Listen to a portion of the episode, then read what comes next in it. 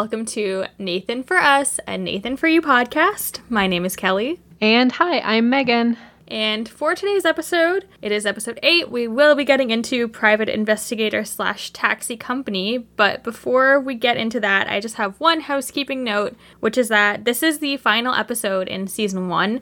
So, for next week's episode, we're going to do a bit of a special format. What we're going to do is we're going to be going through each segment and giving a ranking so that we can build the ultimate segment list for Nathan for you.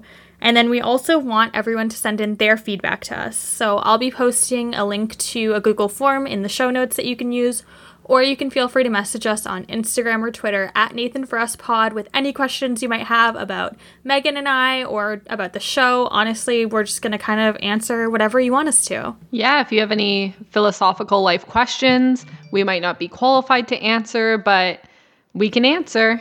We'll do our very best. And we are actually also going to be doing a happy hour on Clubhouse on Thursday at 8 p.m. So make sure you follow both Megan and I. Uh, my username is at Kelly W. And mine is Megan Bianco. If you really want to participate and you don't have Clubhouse, I have a few invites so you can try to shoot me a message on Instagram and maybe I can hook you up with that. Clubhouse is also an app that only works for iPhones, unfortunately. So if you don't have an iPhone, um, again, still shoot us uh, some questions or messages and we'll answer them on the podcast. Yeah. And with all that out of the way, let's talk about private investigator slash taxi company. Yeah, I've been waiting for this episode all season. I think that you know, Brian Wolf is one of the iconic characters in Nathan for You. I think he's someone that everyone talks about when Nathan for You is mentioned. He's one of the few standouts who comes back um, a few times, I think, throughout the series. Yes. So we open up with Brian Wolf, who claims to be the best private investigator in the LA area. But when Nathan looked him up on Yelp, he had zero reviews. Meg, are you a Yelper? I am not. And unfortunately, we probably also have zero reviews on Yelp. So maybe we could use Nathan's help. Yeah, I I don't know if I can say famously, but I am a bit of a prolific Google reviewer. I don't know if you know this about me. I think I've I've known that you've done some funny reviews on Google. Maybe you can read us a few of your favorites. Maybe give us some recommendations on where to go. Yeah, I wouldn't say that I'm like a funny Google reviewer, but I weirdly like it's one of those things that I just work really hard at. I'm a level 6 local guide. So I've done over like I don't know, I 100 reviews or something. Like I review everything. Wow. Have you reviewed the Club Fills? I don't believe I have, but I, I definitely should. There's like a Google Summit that you can apply for, which is pretty cool. And that's like my goal. That's like why I keep reviewing, because I want to get to go on this free trip to California if you review enough things. But like a bunch of my photos have a lot of views. Like I have photos on Google that have over like 25,000 views, which is pretty wild. Whoa, can you post a photo and review our podcast? Unfortunately, I don't believe we are a business, so I don't think I can. Maybe we can make the location like my home and you can just review it. Yeah, my favorite game to play is that occasionally my partner will read a review of a place that we like and he'll be like, "Yeah, here's this review." And and then I'll be like, "Wait. I like that. Is that's a great review." And he'll be like, "Yeah, you wrote that." like I just I've reviewed so many places I literally can't remember what I've written. That's amazing. I also want to hear more about this Google Summit. Like, if you review enough, like, how many places do you need to review to get invited on a free trip? Like, what? Should I be reviewing places? So, I've reviewed 144 places. Um, let me see if I can find the, the actual email they send. So, they bring the top 150 local guides to San Francisco and basically you just need to like be super super active on Google Maps and then you're able to send in an application. The only thing that's kind of annoying is you have to also like moderate things on Google, which I do not. So that's why I I don't think I'm quite good enough. Maybe with lockdown you can really buckle down. Start spending your hours reviewing things uh, on Google and maybe picking up that moderator game. Clearly, I should. you got to get that free trip. So, with these zero Yelp reviews, Nathan comes up with a plan And basically, his plan is that he's going to give Brian his first five star review. Do you want to talk a little bit more about the conversation that they have? Yeah, so I guess to start with, I would probably qualify the segment as one of those random segments. You know, there's a few that don't necessarily have like a specific business plan in mind that the business needs to execute because a specific individual leaving Brian a review isn't really a business plan, right? Yeah, for sure. So the segment starts with Nathan interviewing Brian and talking a little bit about his business. Brian says, You keep people happy and they're going to come back. But as Nathan points out, they have zero reviews on Yelp. So Brian doesn't seem to think that that's very important. But Nathan seems to think that it's very important for bringing more success to his business. Um, he wants to learn a little bit more about Brian and what he's done in his past and how he got to this point. So he asks him, When did you first know that you like to snoop? And Brian emphasizes that they like to call it observing and he's not a snoop. Uh, Kelly, do you think Brian's a snoop? I wouldn't say that he's a snoop. I think that, you know, being a private investigator, you do need to be a little bit snoopy, but I wouldn't say that that means he's a snoop. Oh, he's for sure a snoop. He like lurks outside of people's houses. But I, but also there's nothing wrong with being a snoop if that's your job. How snoopy are you? Like if you were given something by someone and they were like, "Hey, don't open this." Would you open it? I think it really depends on the person and the context. Like if it's someone's if someone needs to like leave their phone with me and go do something, like I'm not gonna go through your phone. But if someone's like, here's like an open box with something like very mysterious in it, but do not open it, I'd probably take a little peek, you know? Like just a little one. With phones, I don't care, but with like a box or like anything that's like a physical item and someone said don't look in it, I think I would have to. I will say I have like a weird moral question for you. Whoa. I hope my morals live up to your expectations. I think the statute of limitations has expired on me um, not being able to talk about this on a podcast. So hopefully that is the case. But a friend of mine was oh, dating yeah. a guy. and no, it's not me, just to be clear. We're we're not saying a friend. It's for sure not me. It is it's an actual friend of mine. So she was dating a guy. Um, she one day looked at his phone, like was just kind of snooping around, and in a hidden folder on his phone, she found old naked photos of his ex-girlfriend. And so my question is, is it worse to to be snooping through the phone and find the naked photos or is it worse that he had the naked photos in the first place? Oh my god, both are so bad. I remember when you told me this story and we all just went, "Oh, because it's hard because now she knows that he's been lying to her, which is terrible and you should absolutely never keep naked photos of someone. You know, if someone trusts you, sends you that and you guys are no longer in a relationship, you need to delete those and it's very creepy to keep them in a private folder. So this guy I'm not a fan of. But how on earth do you bring that up to him and say, I went through your stuff. I think ultimately his is worse. And obviously, he gave her a big enough reason to go through his phone. Like, clearly, something was off. But probably if you feel like something is so off that you need to go through their phone, like it's probably not working, so I would say that his is worse, but it just makes it really hard for her to bring it up and fully win the argument when you are snooping through their stuff. So I think at that point your relationship's probably over anyway because I certainly don't know how you talk your way out of having naked photos of your ex on your phone. Yeah, it's it's so brutal. Like, oh, you literally had a spank bank just chilling here waiting. Oh. They're not oh, together no. anymore, just so all of the listeners know. But it's always Yikes. an interesting question to talk about. If you're listening to this and you're like, man, I really hope my girlfriend doesn't find the naked photos of my ex on my phone, delete the photos. Delete the photos. Yeah, yeah. Obviously, you got to clean that stuff up. Yeah. Yeah.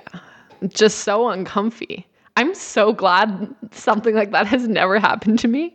I feel like I'd panic so badly. Like I've been very fortunate where everyone I've dated um, has been like very trustworthy and not talking to other people. You know what I mean? Like they're they're all pretty good guys. I feel like that would be the most stressful thing ever. And I fully sympathize with anyone going through something like that. Like it's so stressful. Like how do you not check their phone if you really think this is happening? Oh yeah, for sure. Yeah, so I guess that's all to say that she was a snoop. she was a big snoop, just like Brian. Yeah. Yeah, for whatever reason, Brian really hates this word. I think it's kind of a fun word, like snooping around makes it sound like a bit more of an adventure. Yeah, it's like very innocent. It's like, oh, you snoop. I think observing sounds much creepier if you're like, oh, I was observing them. That's kind of that's yeah. kind of weird. Whereas like, oh, I'm just snooping around. The only time I do snoop, and I am very vocal that I am going to snoop. So for Christmas, my boyfriend told me that my present was hidden somewhere in the house. And I was like, you know that now I know that. I'm going to look for it. And he said, all right, like go for it. Try to find it. And so my my mom who was there when we had this conversation was like, "Megan, like you can't you can't go look for it. Like no, don't go try to find it. You're going to ruin Christmas." And Connor seemed very confident I wouldn't find it. So I was like, "Okay, I'm the hunt is on. This is now me versus you. Like is your hiding spot good enough?" And I was pretending I wasn't looking, but I was for sure looking anytime he was like on a work call or if he went grocery shopping, I was like tearing things apart trying to find it. And I think if I found like a box that was clearly a present, I would have just left it and picked it up and been like, I found it. But I never did. And it turns out it was in his car, which is a foul oh. play. Foul play. you can't say it's hidden like in the house. And my stepdad kept guessing it was in the garage. And I was like, okay, I'm a little unwilling to go outside into the garage. I don't really leave the house much these days. And it was really cold. And I kept being like, is it there? And I asked him a few times and he said, okay, fine, I'll tell you, it's not in the garage. So I never went and snooped in there. But I feel very wronged that he was kind of baiting me into saying, like, oh, you'll never find it. And it was in his car. Like, I'm not going to go look through your car. I didn't think that that was in the playing field. Yeah, that's sneaky. Yeah, it was also a very small present, so it would have been hard to find. Yeah, I definitely, like, when I was a kid, around Christmas, I found probably all of my gifts.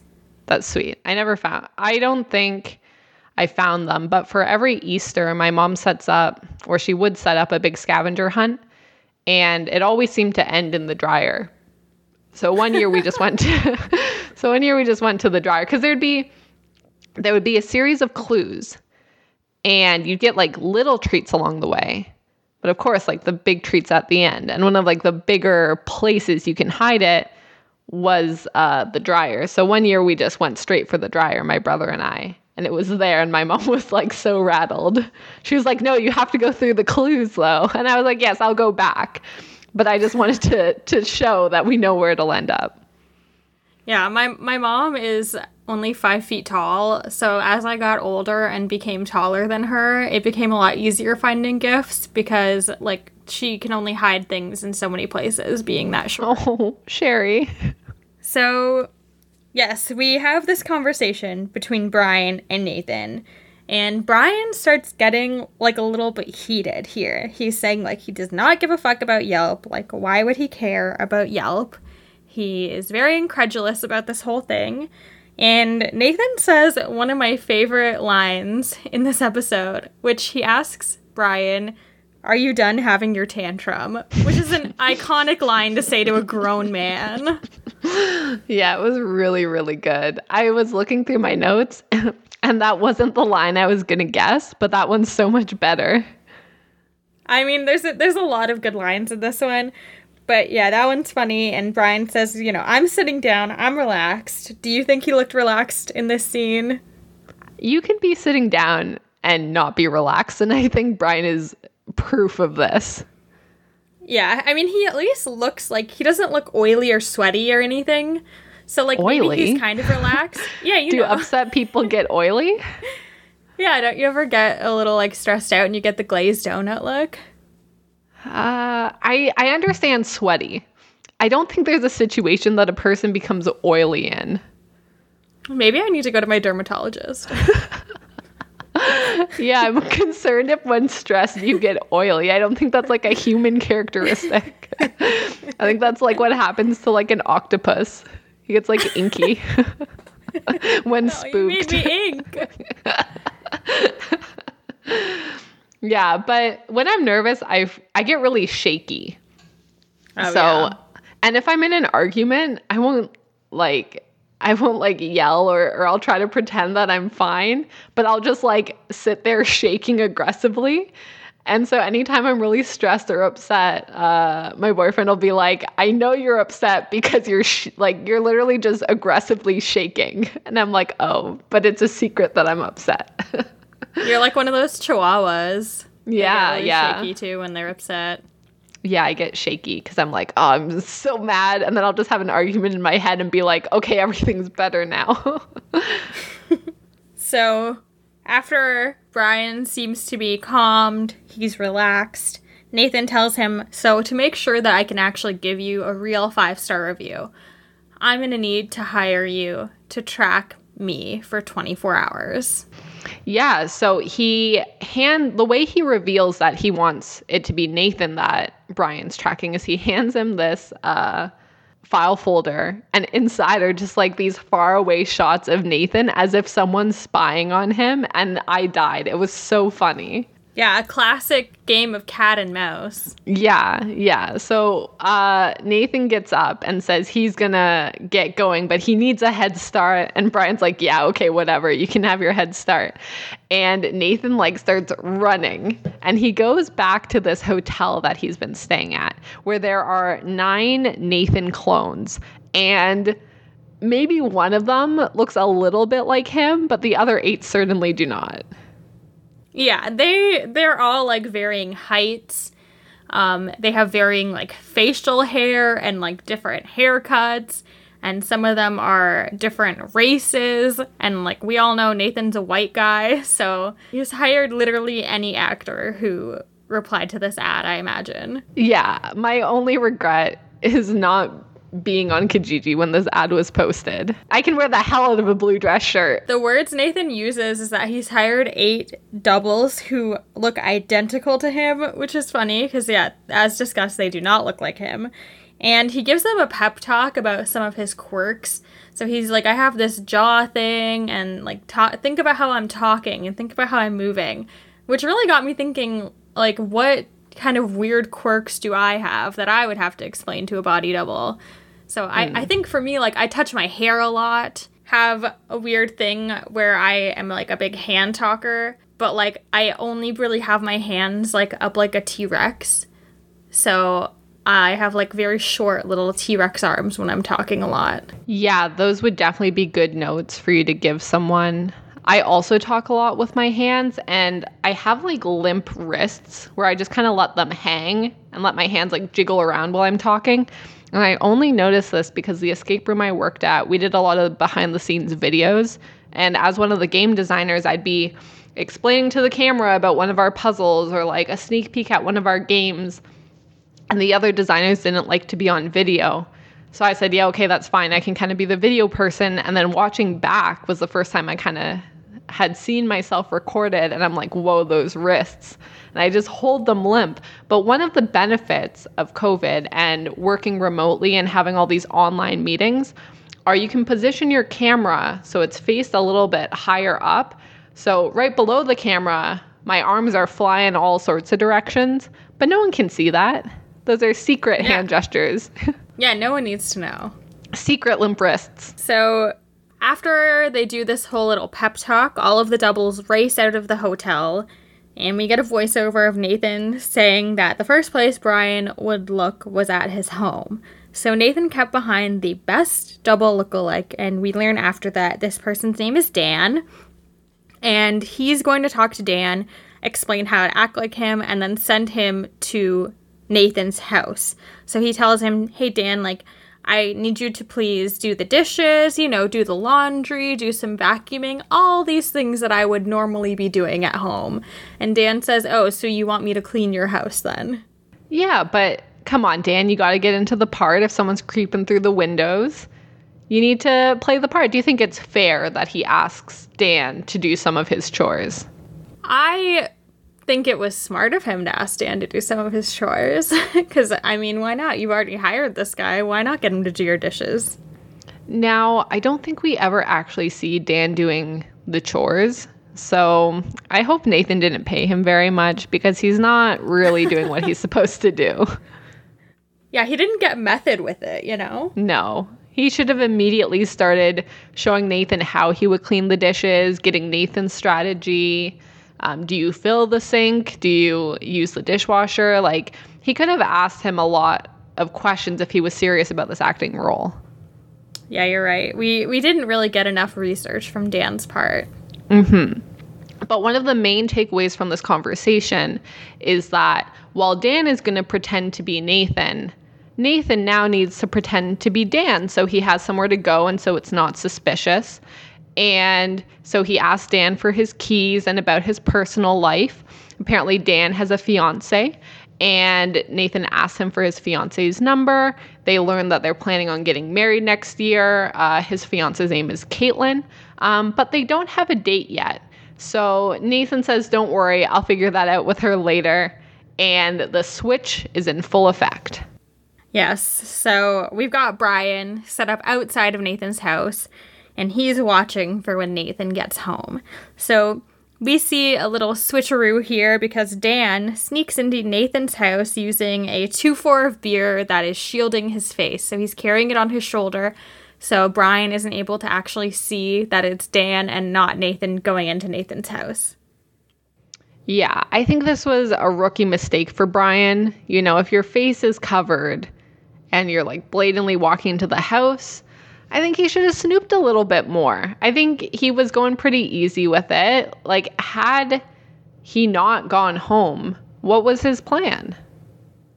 Yeah, that's a great question. I also, this kind of whole little thing that they do with the beer, it reminds me a lot of in TV shows where like an actress would be pregnant and they would just have weird things like hiding their belly. Like I remember mm-hmm. in How I Met Your Mother, um, when Lily, the actress who played Lily, got pregnant, and she would just be holding like hilariously sized beach balls in front of her in every scene and stuff like that.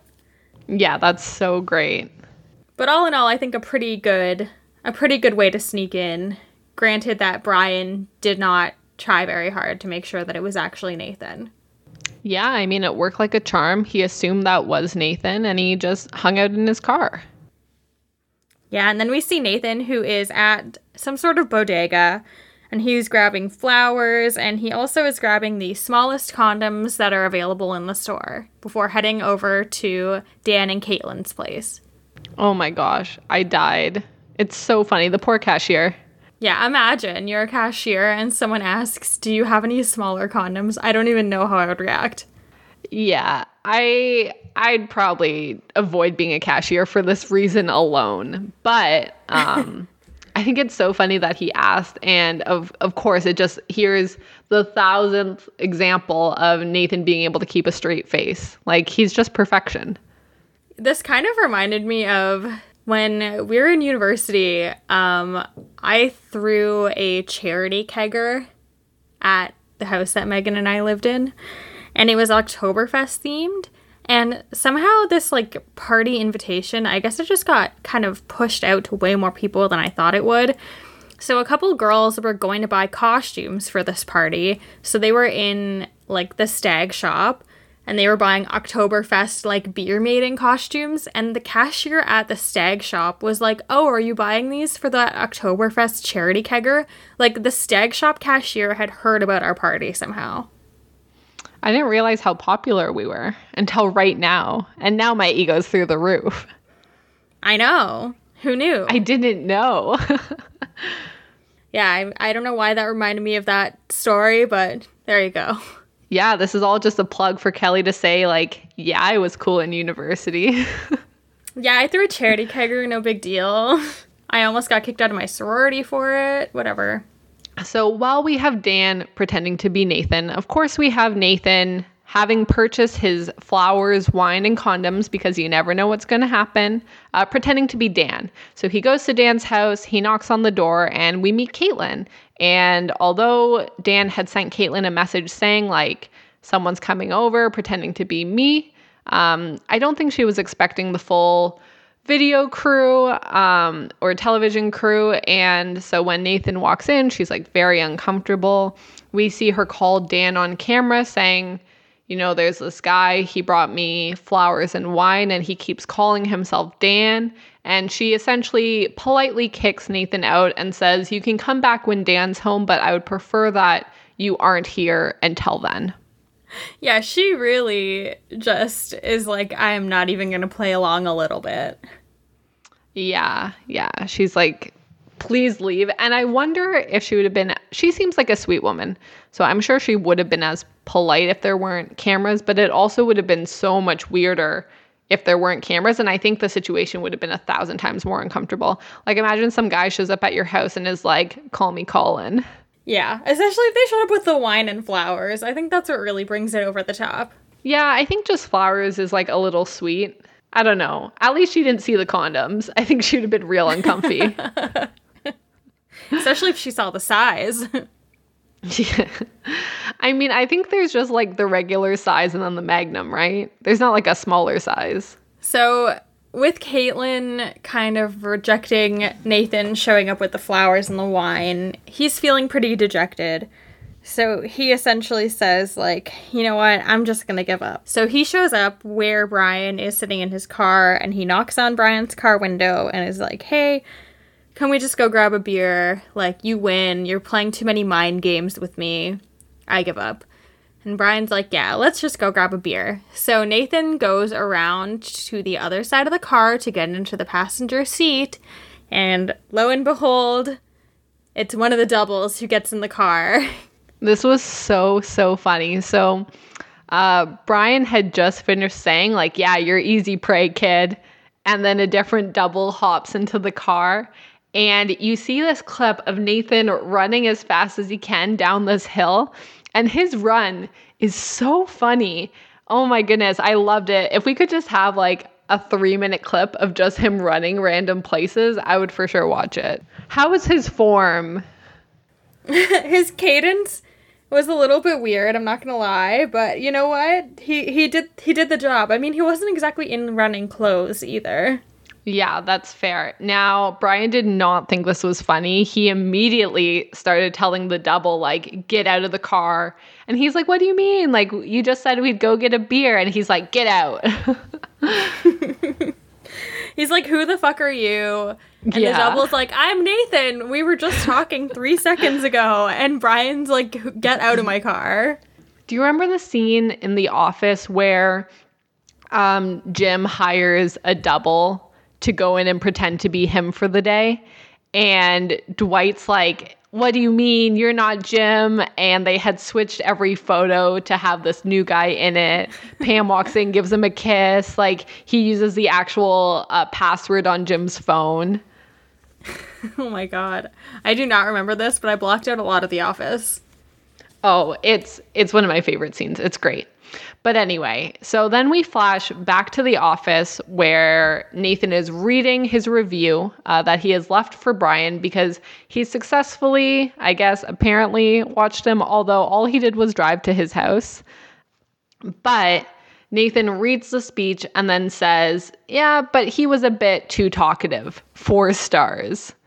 Yes. So I will give you a little insight into this if you'd like. So I can read the review in its entirety, which yes, Nathan please. has written on 11 8 2012.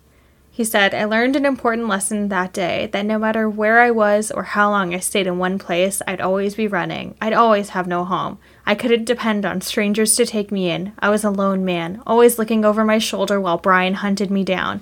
But the most amazing thing I learned of all is that Brian S. Wolf is an amazing private investigator. So he did not include the talkative part, and he did actually give him five stars. Oh, that's so nice. That is such a good review. That's really, really funny. And actually, I'm glad he left him five stars because something I was thinking of, and this has come up twice, where Nathan's goal, like his mission was to get him a five star review.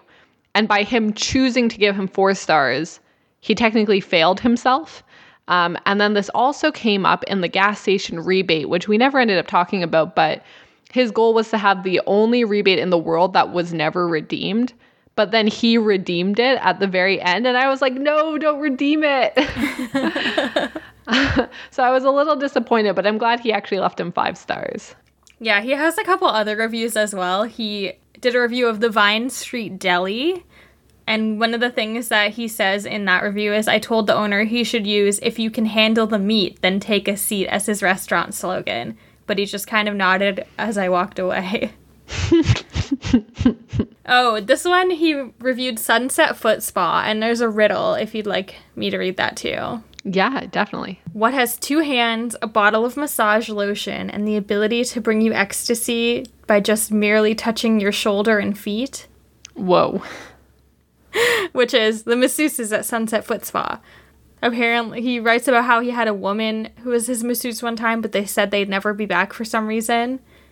And he says the only negative is that everyone is in the same room. So if you want to moan while you're working on your knots, other people will hear you. But otherwise, you'd be wise to go there. Oh my God. And he also wrote about all about the bread. And he made sure to include his favorite Wayne Gretzky quote the you miss 100% of the shots you don't take. And he wants them to change that to you like 100% of the sandwiches you don't eat. I really hope I he writes these himself. well, one, yeah, that doesn't make sense. And two, I hope that he wrote these himself. I hope so too. He on his like Yelp thing, it says things I love, and the only two things listed are massages and which we'll get into later. Amazing. So after he reads uh, this review, Brian is not pleased with the four stars and he says, Well, that's your opinion. Normally I get five stars. And Nathan's response is, Normally you get no stars. And Brian says he doesn't give a flying fuck about, sorry, a flying F about uh, Yelp. Do we swear on this? Yeah, I think so. Okay. we already have to mark it explicit, so it doesn't really matter. Okay, yeah, that's fair. Um, and then the most iconic part of this episode, Brian like really lays in to Nathan and he says, You know what you are? You remind me of the Wizard of Loneliness because you and your own self, your own wizard. and uh, Brian apparently also hates his pink shirt and really like lays into him. And he's like, You're killing me. You have no friends. Um, Nathan asks if he wants to hang out, but he just keeps going with this tangent. And I have a few questions. he said, You remind me of the Wizard of Loneliness. Is there a Wizard of Loneliness? I have ne- never heard of the Wizard of Loneliness until this episode, the first time I watched it. If you were a wizard, what would you be the wizard of? Would it be Google reviews? it might be the Wizard of Google reviews. How about you? Um, based on this podcast, probably just like The Wizard of Tangents. So there is a movie called The Wizard of Loneliness. if you'd like me to read you some Wikipedia information about it. Oh yes. I don't know why you asked. a 1988 American drama film directed by Jenny Bowen, starring Lukas Haas, Lea Thompson, a bunch of people. Apparently, it's based on a book. But the premise is young Wendell Oler is sent to live with his Aunt Sybil and Uncle John when his father is called on to fight in World War II. Lonely and unhappy, Wendell harbors the delusion that he possesses amazing powers and becomes involved in some family secrets. Is this what he's referring to? I I wouldn't know, but I feel like because he says you remind me of, he's referring to something. And if that's the only Wizard of Loneliness we can find online, we have to assume it's that. Yeah, I wonder if maybe we should watch the movie. Yeah, we definitely should. Now, we're also going to watch the first episode of Cry Wolfe, which is yes. um, Brian Wolfe's spin off series that I think lasted for two seasons, is it? Yeah, I believe so. Yeah, so just as an extra episode before season two starts, I think we're going to review and just watch the first episode. I've never seen it before, and I'm very excited. Yeah, we did reach out to Brian as well, but I believe his co star in Cry Wolfe passed away, right? Yeah, so I guess just to start with, if we're going to chat for a second about Brian, he is the nicest human being. Oh my goodness. He followed our podcast immediately. Uh, I messaged him asking him if he wanted to come on an episode. He has a few personal things going on uh, with the death of his co star that he's pretty torn up about. Completely understandable. He was so nice and so sweet. And like, I hope he's doing okay. But he's been so positive and i think he's just like one of the best things to happen out of nathan for you and I think because of this segment, I didn't know if he would ever respond, but he was so, so nice. Yeah, he seems like a really cool guy. So mm-hmm. definitely sending him lots of love. Mm-hmm. Um, I do think we should probably watch The Wizard of Loneliness. i yeah. I just pulled up the the Letterboxd, and the the top review of it is I thought Nathan Fielder was in this movie, so I think this might be the one. It's probably the movie to watch. So if you uh, want to go off on a few episode tangents with us, we'll watch The Wizard of Loneliness and we'll watch the first episode of Cry Wolfe. Maybe we can chat a little bit more about Kelly there, um, as I haven't seen anything with her in it, but apparently she was fantastic throughout the series, and I'm really excited to see it. So, a little bit later in the episode, we get a flashback to the Brian Wolfe segment where it shows Nathan asking Brian to hang out, and that Brian had said he was taking his girl out so he wouldn't be able to hang out with Nathan. And we've seen Nathan be rejected by lots of people on the show. This one seems to particularly get to him, so he decides that he's going to hire a different private investigator named Paul Katz to see if Brian really did take his girl out that weekend. Yeah. Can I just say, Paul's tie is wild. This tie and shirt combo is so cartoony. It's like he's just a whole, like he's just a fictional character to me. Like he's just so like kooky. Yeah, he's really funny. I don't know why I find Paul hilarious, but he's just I don't know. He's great. I feel like you want to be really low key if you're a PI, and if I saw him in any sort of crowd, he would be the person I noticed immediately. Like he needs to take it down about 10 notches. You don't think he's a snoop? I think he stands out in a crowd, which isn't a bad thing, but I think he needs to tone down his wardrobe if he wants to continue to be a PI. Yeah, well, so he is able to track Brian and he learns that Brian lied to Nathan. So he basically says, like, I went and I sat outside his house and he didn't leave one time during the weekend. Yeah, rejection's uh, hard. And I think Nathan, while hearing this rejection, does a good job of, you know, holding his head up. Yeah, and he's he basically has a conversation with Paul where Paul's like, honestly, like I would lie too if I had to. Like, it's just an awkward thing if you don't want to hang out with someone to just outright tell them no. And then Nathan immediately asks him, Hey, well, would you want to hang out with me this weekend? And Paul says, No, you know, I need to go to San Francisco to see my family. Yeah. Would, if someone asked you to hang out that you didn't want to see, would you lie about it or just tell them no? I think I would just say no, but I don't know. How about you? To be honest, people I don't want to see uh, don't normally ask me to hang out. Yeah, like pretty much, point. pretty much everyone I talk to, um, like I hang out with. I guess the only situation is uh, if like someone new I meet, like asked me. Like I, I was out once and someone like asked me out to dinner or something, and at that point you just have to say like, no, sorry, I'm seeing someone, and so then you can be very direct. But um, like if I'm friends with you, like you probably know if I want to hang out with you or not. Yeah, I just feel like there's no shame in being like, oh no. Like, like will I show I, I just, up to the plans? I don't know, but like my intention is good. Like I I'll want to be there. Yeah. So we then see a montage of Nathan asking various business owners and different people if they want to hang out, and all of them rejecting him. And it's all very sad. Poor Nathan.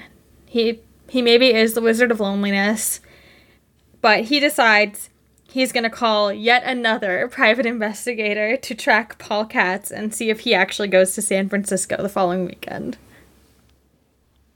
Yeah, I really wanted to follow up on this to see if he went to San Francisco. Unfortunately, we don't learn that information, but this montage, unbelievable. Something that we didn't see in the hunk actually was a part of this montage and uh, Rachel was talking to one of the girls on the hunk and asked her if Nathan was like, if she found Nathan attractive and if that's what she was expecting. And she said, no, you know, I think I was expecting him to look a little bit different. And I was like, oh no, girl, you're being filmed. Inside I thoughts know, if you're on a dating show. It was so awkward. Like, especially to say, oh, he's not exactly what I thought he would look like. it's like, oof, that's harsh. Yeah, that's harsh. I think nowadays, like The Bachelor and Bachelorette, like people show up because they want to be famous, and it's like they're gonna be into you no matter who you are. Yeah, they just want that Instagram money. Fair, fair. Can't blame them. Like, same. I would also yeah. get money for posting on Instagram. It seems like a good life. So, our second segment that we're going to talk about today is all about taxis. And Nathan tells us that when he gets into a taxi, he usually wants to have just like a nice, quiet ride. And he has figured out a solution for chatty taxi drivers, and he's brought that to a company called Independent Cab. And we meet the president of Independent Cab, who's named Natabi. Yes. So he pitches this idea to Natabi where essentially there will be a tablet set up in the cab. And when someone gets into the cab, a note will pop up and say, Would you like to like talk to the cab driver today? You can select yes or no. And then if you select yes, a series of four different topics will appear and you can select what topic you want to chat about. So uh, Natabi says, you know, this could be a good idea and he thinks it could be very exciting, but he wants to test it on one driver before he implements it into all of his cabs. Yeah, so two things here. One, amazing idea. Like, this is probably the most real world idea that we see in the show, other than The Hunk, of course, which is basically just The Bachelor. Um, mm-hmm. And two, Natabi, a great company president, being like, no, we're going to test this. Like, he's clearly got some good business sense. Yeah, I think it's a great idea. Um, I haven't ridden in a cab for quite a while. Um, but I think that lots of cab drivers try to do really interesting things to make people have a good ride and get high ratings, especially if they're on Uber or Lyft or something like that. So um, I've been in ones where like they'll offer you water or gum, or there might be a game on a tablet in the back. So I think uh, this might have really started an idea revolution in the taxi world.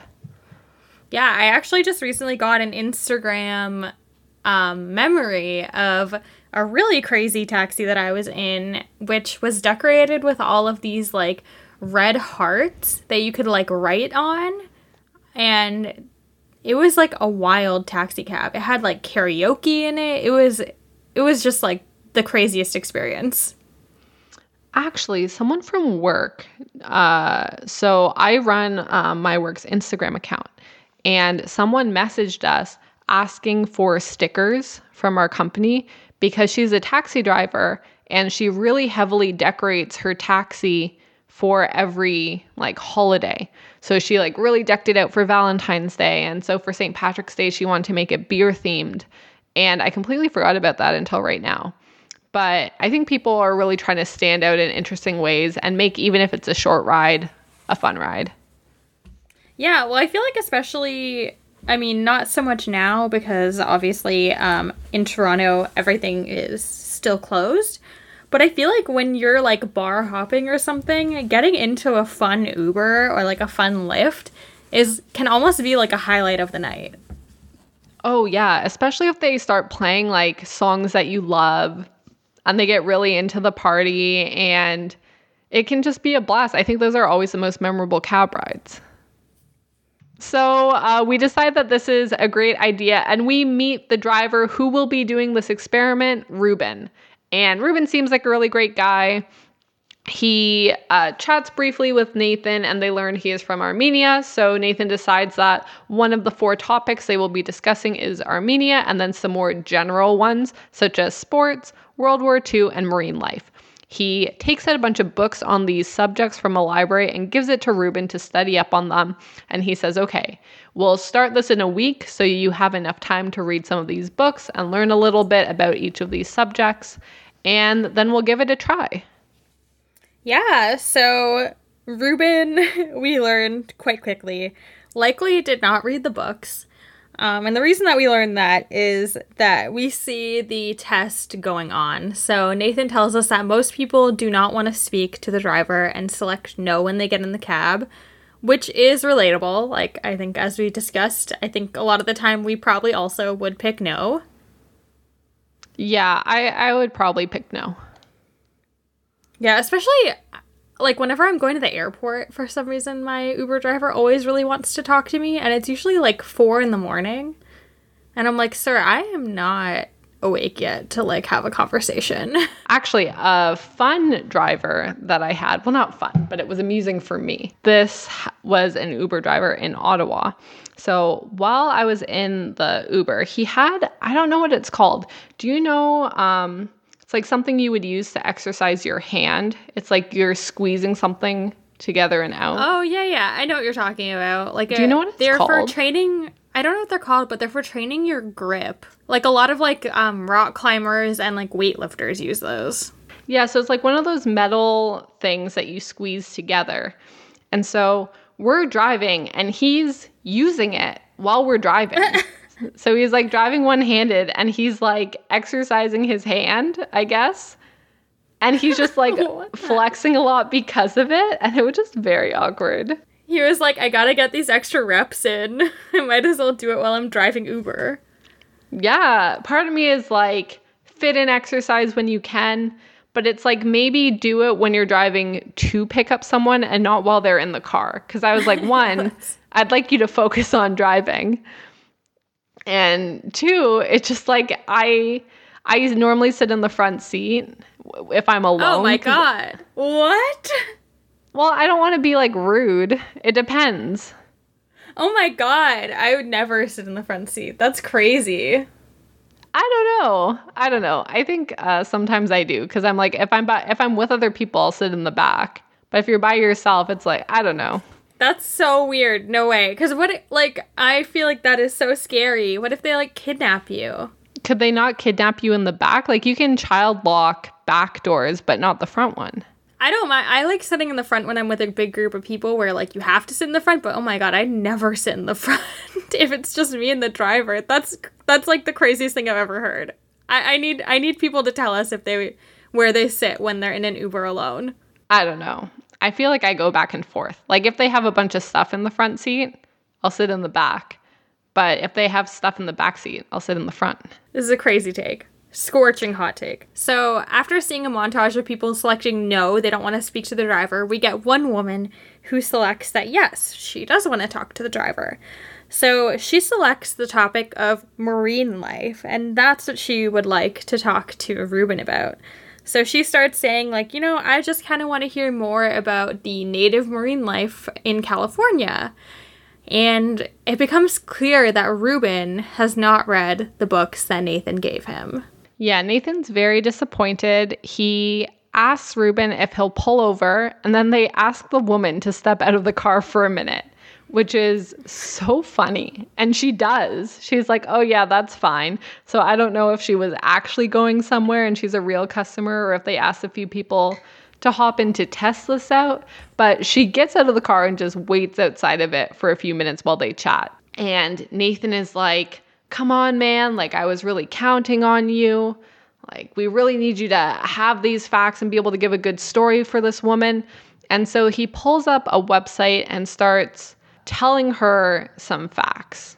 So, some of the facts that he learns are a sperm whale can hold its breath for an hour, um, they, and they can live up to 200 years. So he quickly tells Ruben all these facts. They invite the woman back in, and Nathan has him repeat the facts that he just learned. And Nathan says that Ruben came through in a big way, and soon he was making up his own facts. So Nathan asks him if he's ever fought a shark, and he goes to say no, and Nathan kind of looks at him and shakes his head as if to say yes. And he quickly changes his story and say, "Ah, oh, yes, I fought a great white shark." and he starts describing how he fought him and that he kicked it in the face and he killed him. And it, the woman was just like losing her mind. She was like wow really? And it's like it was so funny and it seems like they had a really good time. Yeah Ruben does such a good job. He's like a little improv artist here mm-hmm now although we learned one or two things about whales I was still curious which whales are native to California. So I did spend a few minutes looking up some whale facts. So I'm just going to read all of them because I think they're all pretty yes. interesting. So there are three main species of whales that frequent the California Central Coast. We have gray whales, blue whales, and humpback whales. Additionally, killer whales, also known as orcas, are often seen in Monterey Bay as the gray whales pass through in the spring. Now, wow. that that was not a fun fact, but I do have some facts for you. okay. Male humpback whales found in the US sing complex songs in the winter breeding areas that can last up to 20 minutes and be heard miles away. Wow. Yeah. Compl- Do you think they're singing Death is So Sad? of course. How else will they attract the lady whales? Yeah, or perhaps some nice royalty free music. Mmm, yeah. So, beluga whales have flexible necks, allowing them to move their heads. Their complex communication repertoire of whistles, clicks, and chirps has prompted the nickname canaries of the sea. okay. Interesting. Gray whales uh, make up one of the longest annual migrations of any mammal. They travel about 10,000 miles, which is about 16,000 kilometers round trip. That's that's a long that's a long trip. If you think you've heard enough facts, you haven't, because I have more. Blue whales are the loudest animal on the planet, and their tongue weighs as much what? as an elephant. Well, so, tongue, je- wait, what? Both of these are amazing facts. So let me elaborate. So, a jet engine registers at 140 decibels, and the call of a blue whale reaches 188 decibels. Holy Their shit. language of pulses, groans, and moans can be heard by others up to a thousand miles or uh, 1,600 kilometers away. Holy They are the crap. loudest animal on the planet. Isn't that crazy? Now, that's wild. To touch on the elephant portion of this, so, blue whales can weigh as much as 30 elephants. So, the average weight oh for these God. gentle giants is 200,000 to 300,000 pounds. So, that's 90,000 to 136,000 kilograms, or about 100 to 150 tons. Jesus. Some can, yeah, some can weigh as much as 441,000 pounds so 200,000 kilograms or 220 tons. For comparison, an adult African bush elephant weighs up to six tons, so it can take 30 or uh, more elephants to equal the weight of a blue whale. Oh my god. And those are uh, my whale facts. That that was wild. I did not realize that blue whales can get that big. Yeah, I think uh, all these facts were very interesting to me personally. But I think yeah, I, uh, beluga whales having flexible necks, it, I was just like, what? Well, that seems like a random thing to decide that that's a fact. Like, how flexible are these necks?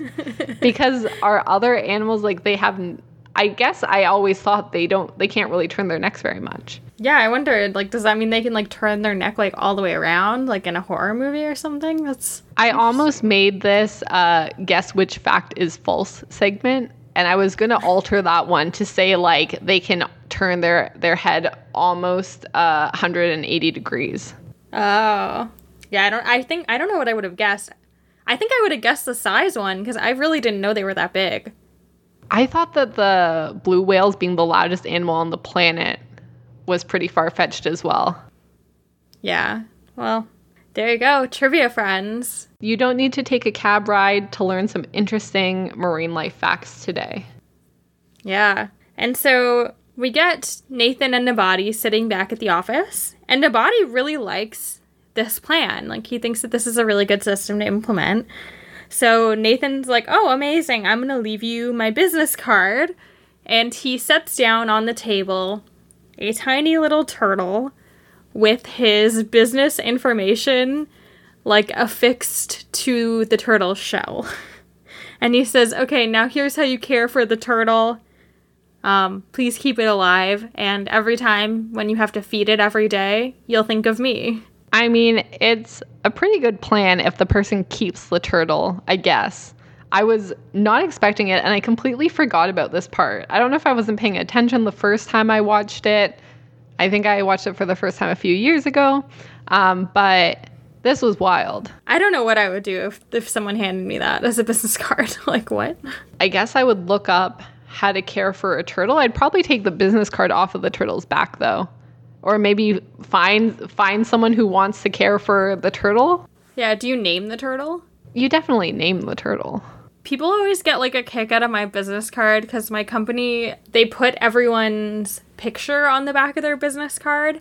So I work for like a very like active outdoors company. So I have a picture of me running a marathon on the back of my business card. So I'll like hand it to people and they're like, "Oh, is that you?" And I'm like, what? like, yeah, I wouldn't put a picture of someone else on my business card. That would be insane.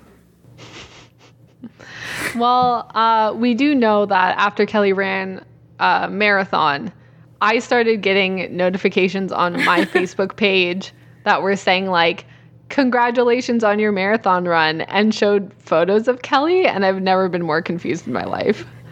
That I was, was like, so "Did weird. I run?" Remember that? I was like, "Have you seen photos of Kelly and I together?"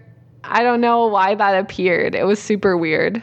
I forget what that was for. That was so funny. I remember you messaging me about that, being like, it thinks that I ran a marathon. Which like Zuckerberg, uh, get it together. I don't know why that came up. I think the running company. I don't know. I think because I clicked on the website to see uh, like photos of you running the marathon, it might have been like, oh, I will now advertise our website to try to get you to buy the photos that you looked at. That sounds logical. We'll never know. If I ever get to run another marathon, maybe it'll happen again. Yeah. I mean, I'll post that I ran one. It's fine. You get all the glory without having to actually run. It's really the best case scenario. I think the glory is being like hella fit, though, isn't it? I mean, you have to be that fit to run a marathon. You just have to be like very dedicated and like ready to not do anything for the rest of the day after you finish. Yeah. Now, I'll be the first to admit that I zoomed in on this Nathan Fielder contact information. Ooh.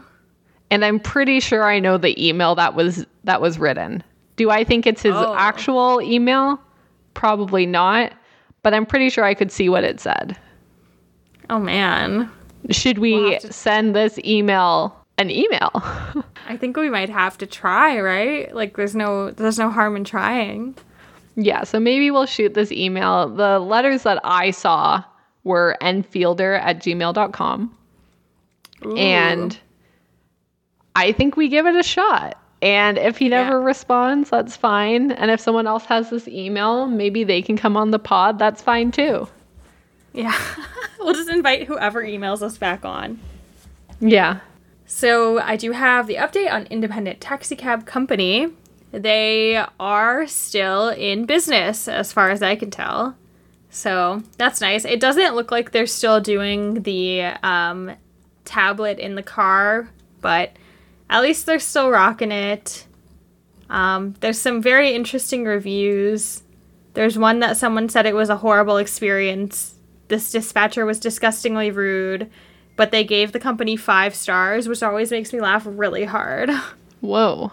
Maybe she picked the topic like insulting. And she was like, look, he was super rude, but I picked disgusting, so five stars. There you go. If anyone needs a cab in LA, you can try Independent Taxi Cab Company. And for our last segment that we're going to talk about, we have Nathan telling us that he wants to use his strategy from the hunk to try and help someone else that he knows get some confidence. So we're introduced to his coworker Solomon, who's a quiet hard worker. He loves the movie Click, and Nathan tells us he wants to set him up on a blind date. Yes. So he reflects back on how earlier in the season he set up a fake dating show, The Hunk, to help him overcome his fear of meeting women, and he wants to use what he learned to help this coworker. So he decides to set Solomon up on a blind date, and when he pitches it to Comedy Central, all they saw was the opportunity to cash in. There is a catch for setting up this date for the show, and that catch is that it is sponsored. Yes. Meagan and I have decided that, you know, we're not getting paid for this podcast. So we're not here to give anyone free publicity. So we will not be referring to the company by name while we talk about this. If they want to try to take advantage of Solomon's date and insert themselves, we want none of that. So we're going to bleep out the name of, but we will be describing it and you can probably guess what it is. And if wants to sponsor us, we will unbleep. We can most definitely be bought, number one. We do not care about selling out to Big Sandwich, and No. we are fully willing to do so. We will talk all about all of the chef inspired sauces and freshly sliced meats and cheeses if if needed. Absolutely. And Kelly's a vegetarian, but she will tell you that their meat filled sandwich is mm, toasty.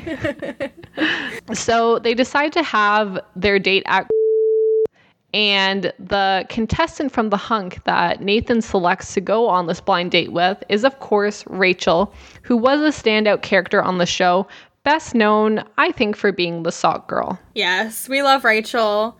She's very funny.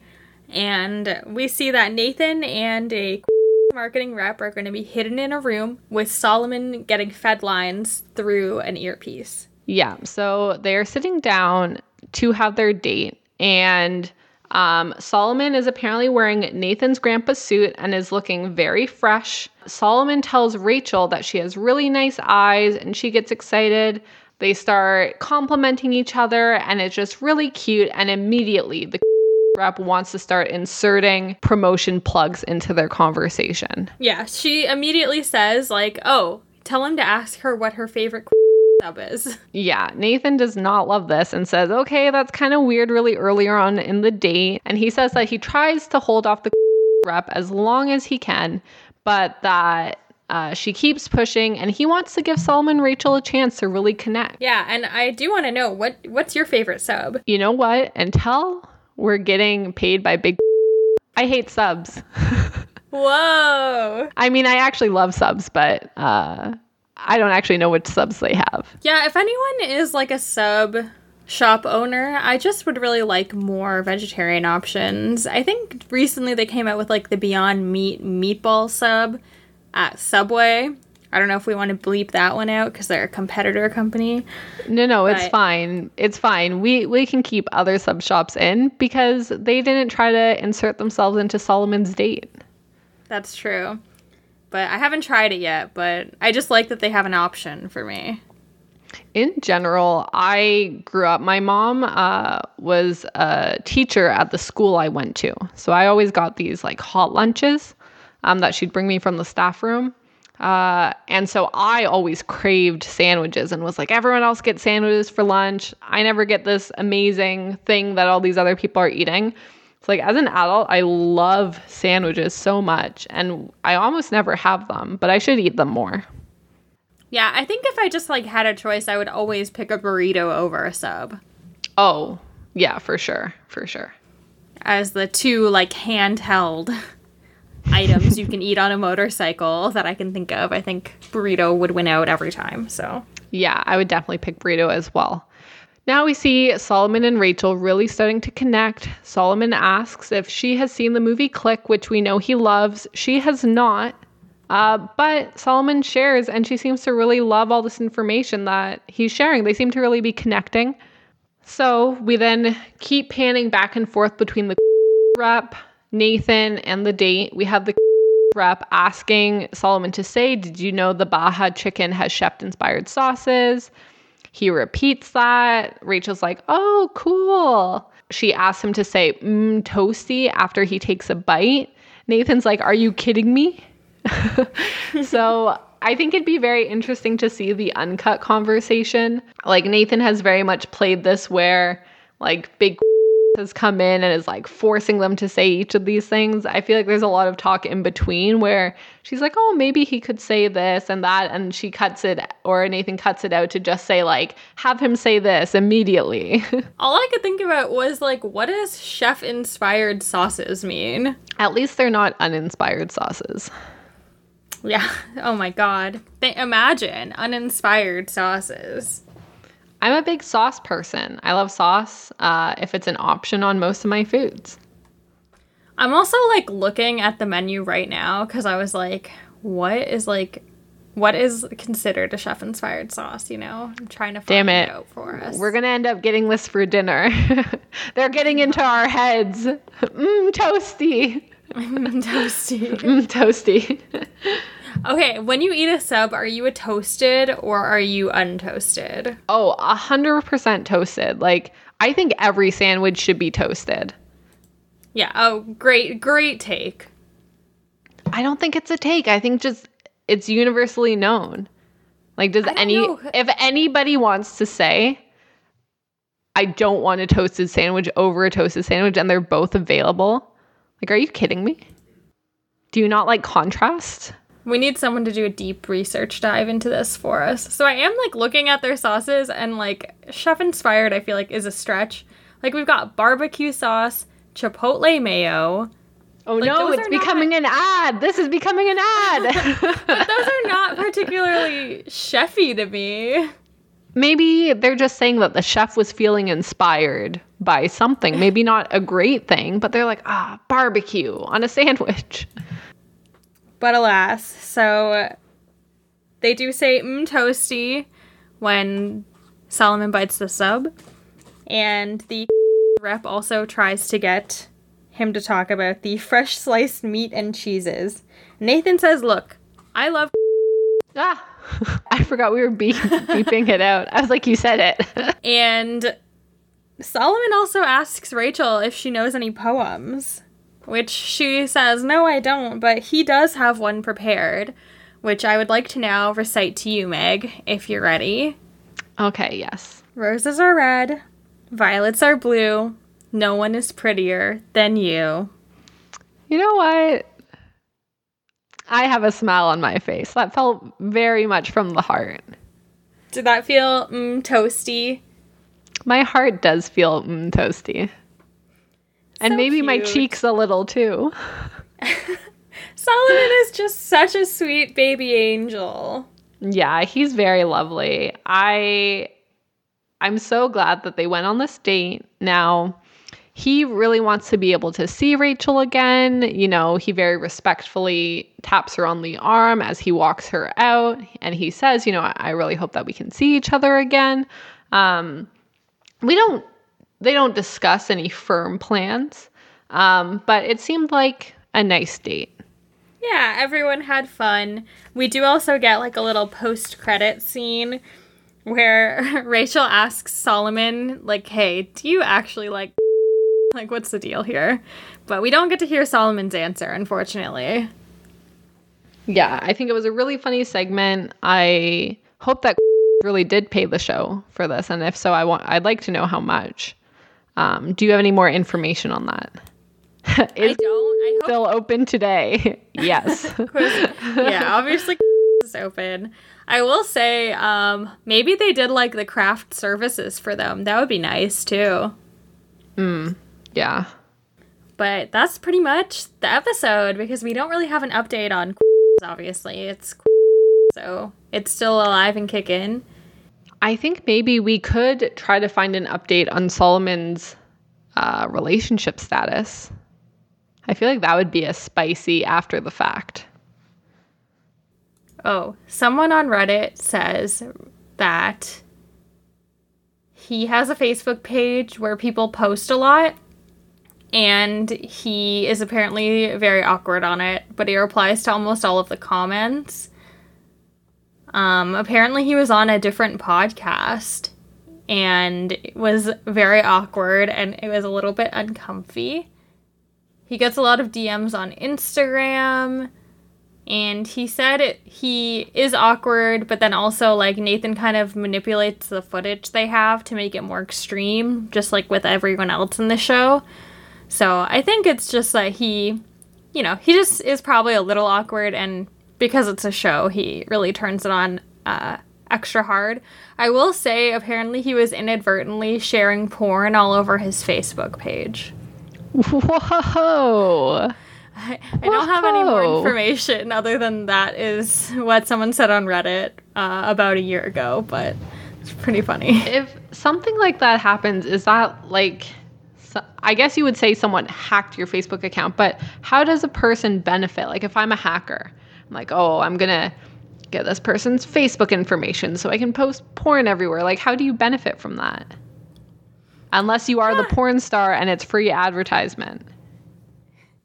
Yeah, I don't know if it was a hacker. It seems like someone said, "Oh, he just didn't realize like that he it was showing up everywhere." Hmm. So I think that's it for this season finale of Nathan. Did you think it was like a good wrap up to the season? Yeah, I really liked each of these segments. I thought that they were all pretty funny, a little bit out there as per usual. Um, do you think that out of every episode, this is the one that should have been the season finale? Because I kind of think that the claw might be well placed as the last episode. I agree. I think the claw should probably be the season finale. Um, it's kind of weird that that this ended up being the order. Yeah. Yeah, I think if they had swapped those, that would have been a bit of a nicer flow. But I think it was a great episode. I thought that all the clones were hysterical. Um, the date was really fun and a little bit heartfelt. And, you know, we learned some things from the taxi segment. So, what what's there to dislike? Yeah, definitely. So, as we discussed at the top of the show, next week's going to be a bit of a different format. So, we're going to be doing a Q&A. So, please send in any questions you might have. I'm going to post the Google form in the show notes of this episode. As well, it will be on our Twitter and our Instagram at Nathan for Us. Meagan and I will probably also um, repost it on our own Twitters. And we also will be ranking each segment. So definitely tune in if you want to hear what we think is the top segment in the first season of the show.